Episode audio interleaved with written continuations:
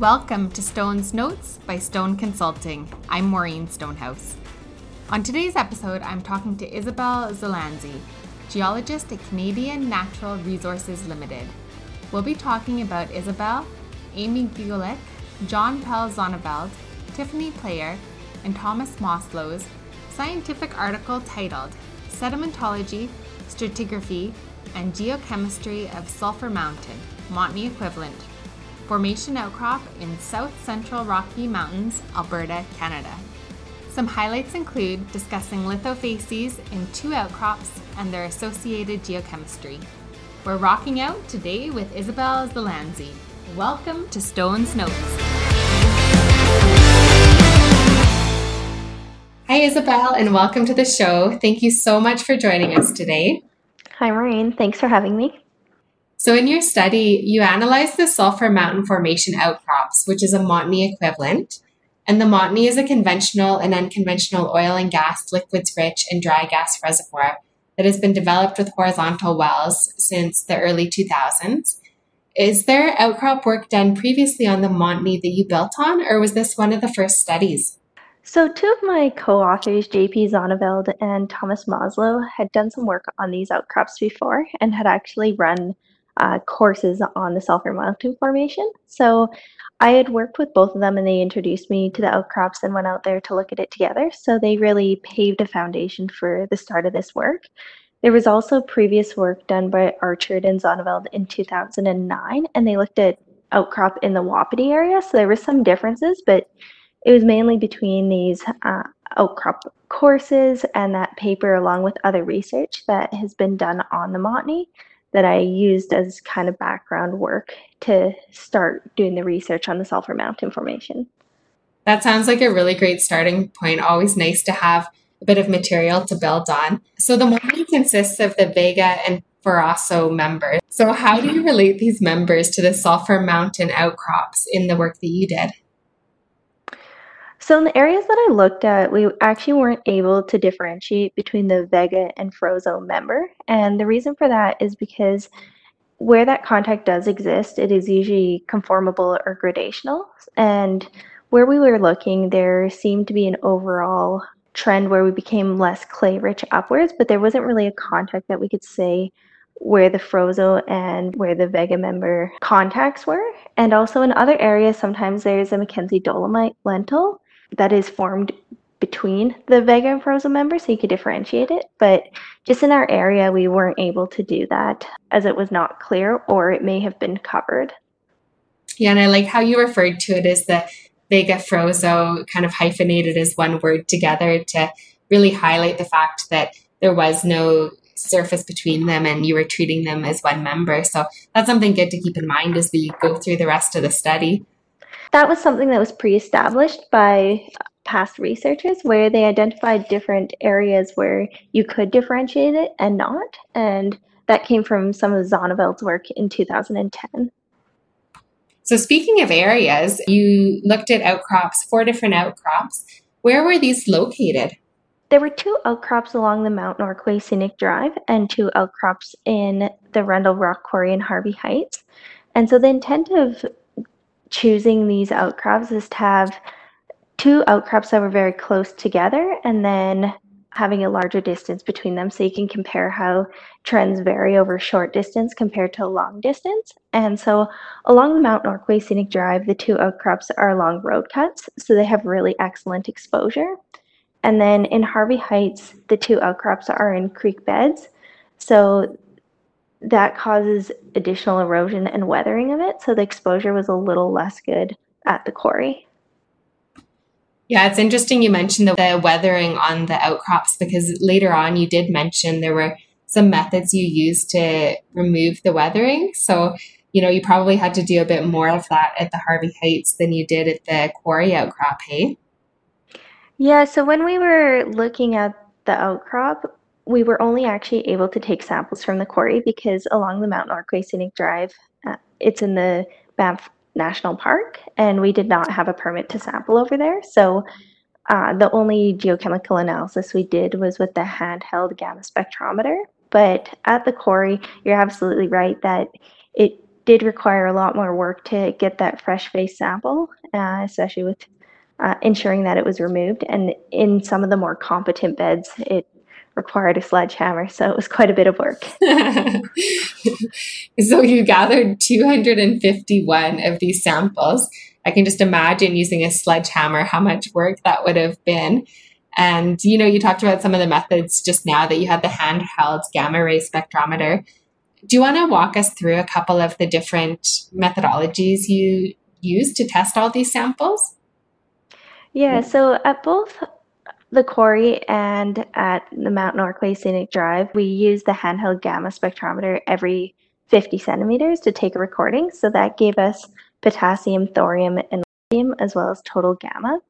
And then at the quarry, we for the samples that we took every 50 centimeters, we also did XRF along each of them. So we had research assistants that ran that analysis. And so what they did was they took a clean face and then exposed it to the handheld XRF, which gives elemental data. And then there was a select few samples that we ran ICP-MS on. And so that gives you elemental data as well, but it is quite a bit higher resolution. So this was used to correct the XRF data. That was just a method using a cross plot and a line of best fit between the data. And then we also took some samples for thin section and XRD. So the XRD gives mineralogical data. And then the thin sections enable you to look at the minerals, the contacts, the fabric. And also in the Montney, it becomes important to try and evaluate detrital grains versus diagenetic cements. And thin sections were a really good way to use that in addition to all the other data it's lots of different methodologies and lots of data that you gathered here. And so from this, you were able to discern four different lithofacies. Let's go through each of them individually because it gives a bit of framework for what we'll talk about later with the elemental results that you had. So lithofacies one you mentioned was hummocky cross stratified, very fine grained sandstone. So how did you describe and interpret this lithofacies? So this lithofacies was very competent relative to the other facies. And part of the reason for that is when it was deposited in the shore face, it had higher energy and lower clays compared to most of the other facies. So that resulted in hummocks having more porosity and permeability. So you had more diagenetic alteration. So when you look at the outcrops, these really stand out because they are less eroded compared to most of the other facies. When you look at the actual strata in individual beds, which ranged from 5 to 10 centimeters, sometimes they were a little bit more, but that was the general average. Uh, you could see these bed forms quite clearly. And then along the base of them, they were often scour surfaces. And when you look along the plane, you can sometimes see tool marks that are fairly linear. And so this would have just been transporting more competent material along the base of the shore face during that time. Yeah, and it's interesting you say that there that it's um, kind of rare to see anything other than the hummocky cross stratification in it. And you did mention earlier that the paleogeography and paleoclimate were really key to explaining some of these sedimentary features that you saw in outcrop. So, what would you say the area was like in Triassic during the time of the deposition? Yeah, so if we start back at the Permian Triassic boundary, so that was a major extinction that occurred around 252 million years ago. So above that major unconformity, you have transgressive deposits along the base of it. So you see this relative sea level change, but along the western margin of Pangea is where these outcrops would have laid at that time, and they were mid paleo latitude. And there was a low angle clastic slope and it was westward thickening and deepening towards the west as well. And so during this time, it, the environment was quite arid, and that is known from palynology research that was done by other researchers. We also don't see clays very commonly or feldspars. And during this time, with this arid environment, you would have had some aeolian transport. You could have also had ephemeral channels and episodic flooding within your interior basin. And the monsoons that would have taken place would have been quite a bit more significant than they are in present day. It's interesting to think of it as dry monsoonal, very different than what we're looking at today. Yeah, it's definitely episodic deposits that we sometimes see. And just to touch a little bit about uh, the tectonism that may have occurred during that time. You had the supercontinent Pangaea and it began to break up, and you also had terranes towards the west, like northwest. And so it is possible that you could have had collisions as early as the low, lower Triassic. And that is some of the work that's ongoing by other researchers. But this may have created relative sea level changes that we can see sometimes pronounced in the lithofacies, where we see the formation of parasequences. So tectonism may have been present during this time as well. And in addition to altering sea level, it may have also changed just the stability. So as we talk further in this podcast, we're going to touch on another lithofacies where we see massive deposits. And one of the possibilities for how it can be created is actually from tectonic events or reactivation of structures. Yeah. So speaking of tectonic events and the massive other facies there, you know, lithofacies 2, you mentioned was a massive sandstone. So what did you see for the sedimentary structures and fossils and traces and thickness? What depositional environment would you describe for this? So the massive sandstones were typically quite variable. The general thickness was about 3 to 15 meters, and on either contact, especially the basal one, was generally sharp. So you can have massive deposits in a variety of different settings, but what's more important is that you can have it either through some sort of instability, which causes soft sediment deformation. So you could have had a plastic deposit that wasn't yet consolidated and lithified. And relating back to the different tectonic events, if you were to disrupt that, you could potentially distort the deposits. And we see that in soft sediment deformation. We also saw that in the form of flow rolls. We can also see in this sometimes lithoclasts that seem to under have undergone soft sediment deformation themselves. So these may have been ripped up and then combined with this other deposit and then subsequently had soft sediment deformation occur. Another thing to consider is in the Montney, we have quite restricted sediment size. So typically it is around fine to coarse silt. You also get some very fine sand. But if you do not have grain size variability, when you look at a deposit, it can appear to be massive. And it's just because you don't have the grain size variability to see sedimentary structures.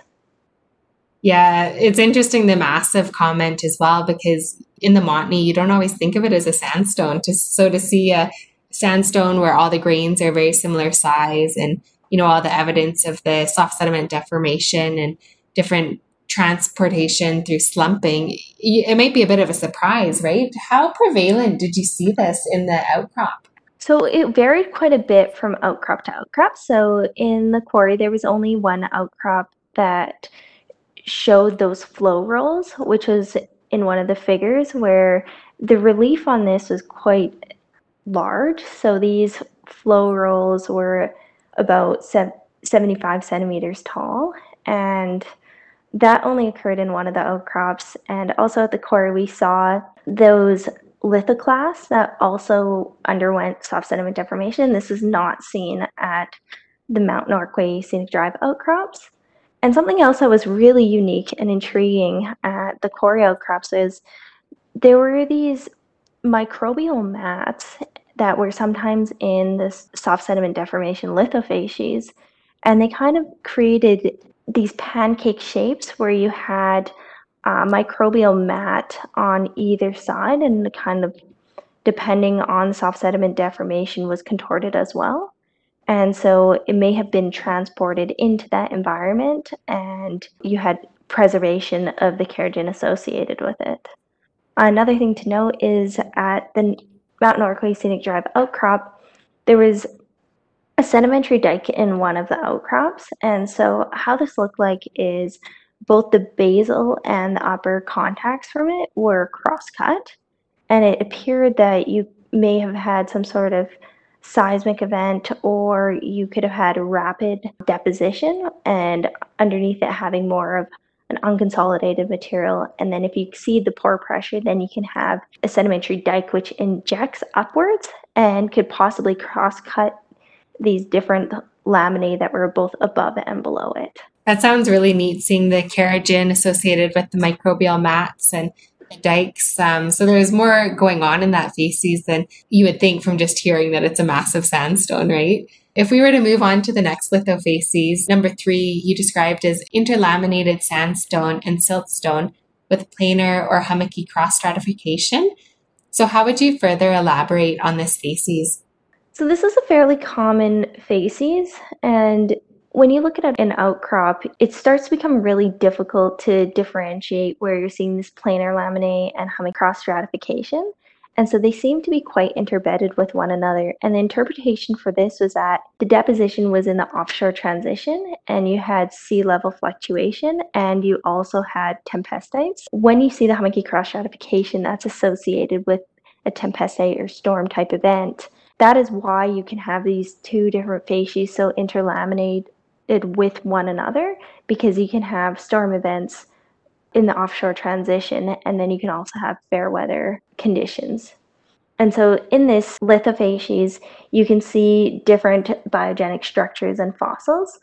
And this is often related to the stratigraphic depth. So as you get to stratigraphically younger deposits and further away from that Permian Triassic extinction, you start to see more ammonoid impressions. And you can also see impressions of Claraia and um, rarely you see some gastropods as well. Yeah, that sounds like a really neat facies to see an outcrop as well. So the final one that you identified was lithofacies 4, a planar, very fine siltstone. What did you see in this lithofacies and what depositional environment did you associate it with? So this lithofacies was most common in the younger deposits it was typically quite recessive, making it more difficult to evaluate, especially at the quarry outcrop. But what you can notice immediately when you're at the outcrop is that it's quite a bit darker in color and it's a little bit more recessive, and you don't get any thick beds. So the individual sedimentary structures are typical planar laminae, but then you could see general packages as well and this was deposited in offshore. And it is interpreted that we're in the proximal offshore because we're on a low angle ramp. Previous work that was done is identified that these deposits typically do not reach the distal offshore, but rather reside in uh, the proximal offshore, which makes sense with the facies associations and how this is a relatively rare facies and it's also commonly associated with the previous facies we were just talking about in the offshore transition. Yeah, you had a really nice diagram that showed the proximal offshore where the fair weather wave base was and the storm weather wave base and the lower shore face. And you really used this to demonstrate how you thought that the relationship between the lithofacies was related to sea level changes because of this, there were two key flooding surfaces that you were able to identify and correlate in the outcrops. Did you find the lithofacies in a common stacking pattern above and below this these flooding surfaces, or what was the relationship that you saw between all of it? So when I was evaluating the four different outcrops, it was really important to find a datum that I could hang them on and to try and correlate them only one of the outcrops had the Permian Triassic boundary, which would have been a really good contact to work off of because of that. It's a global unconformity.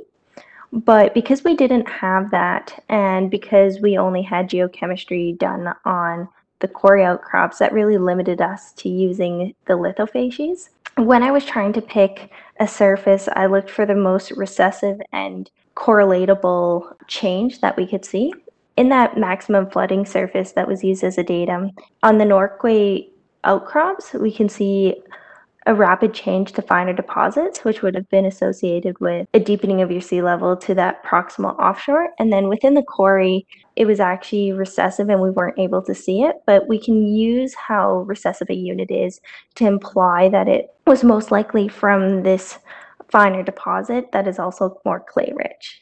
Yeah, it's a good point that you made there. You couldn't always use the geochemistry um, because it was only done on certain samples. So, you know, when you have more data and are able to use it, it's great. But if you don't have that extra data, using just the lithofacies to correlate is a great way to go.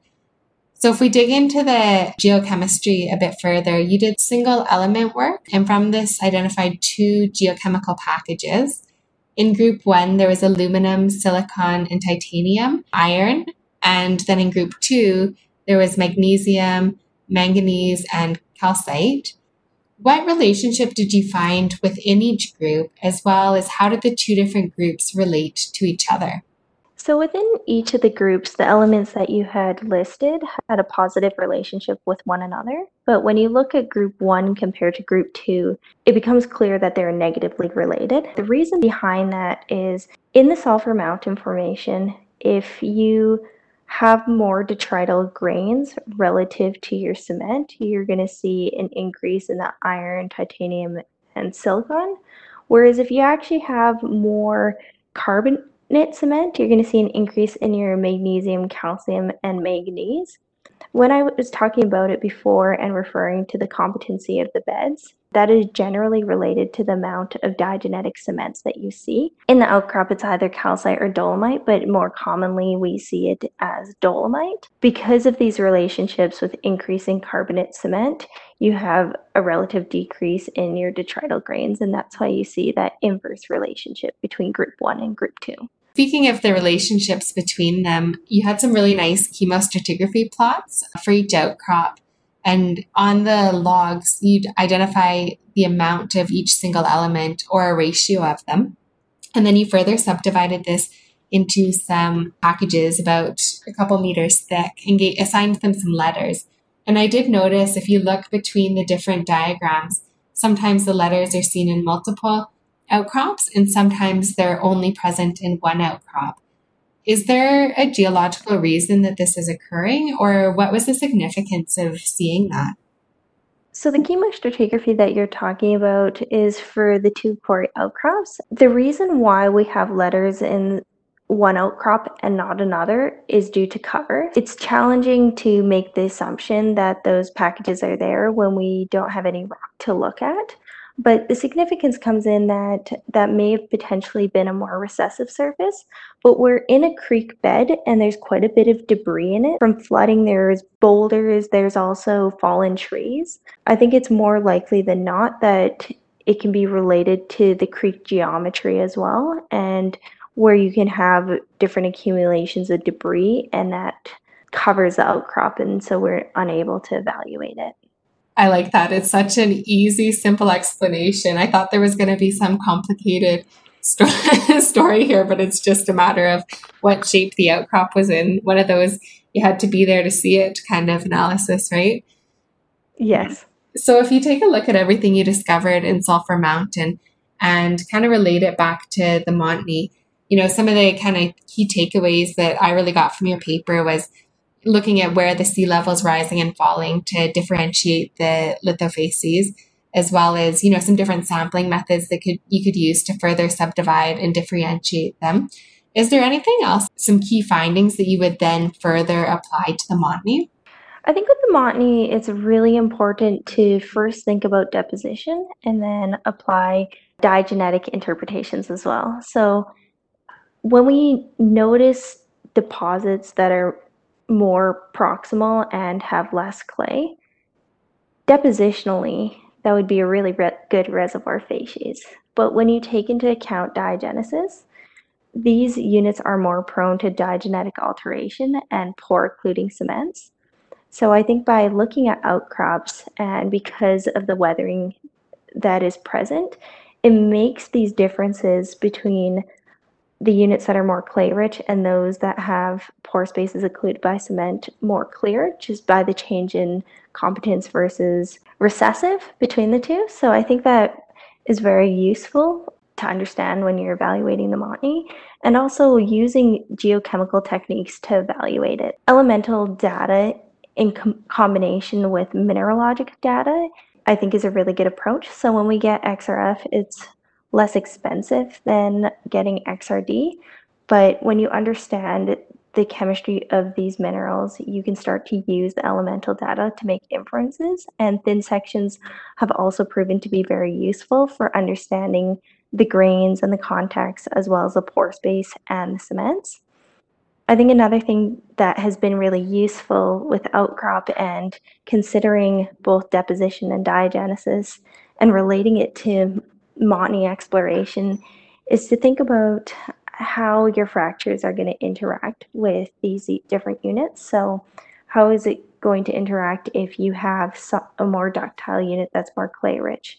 What about having soft sediment deformation that changes um, and makes it more anisotropic or more isotropic? And also these cemented beds and how it may affect your fracture propagation. So I think looking at the outcrop holistically and really integrating it with the subsurface data helped to create a picture of what's going on in, the Montney.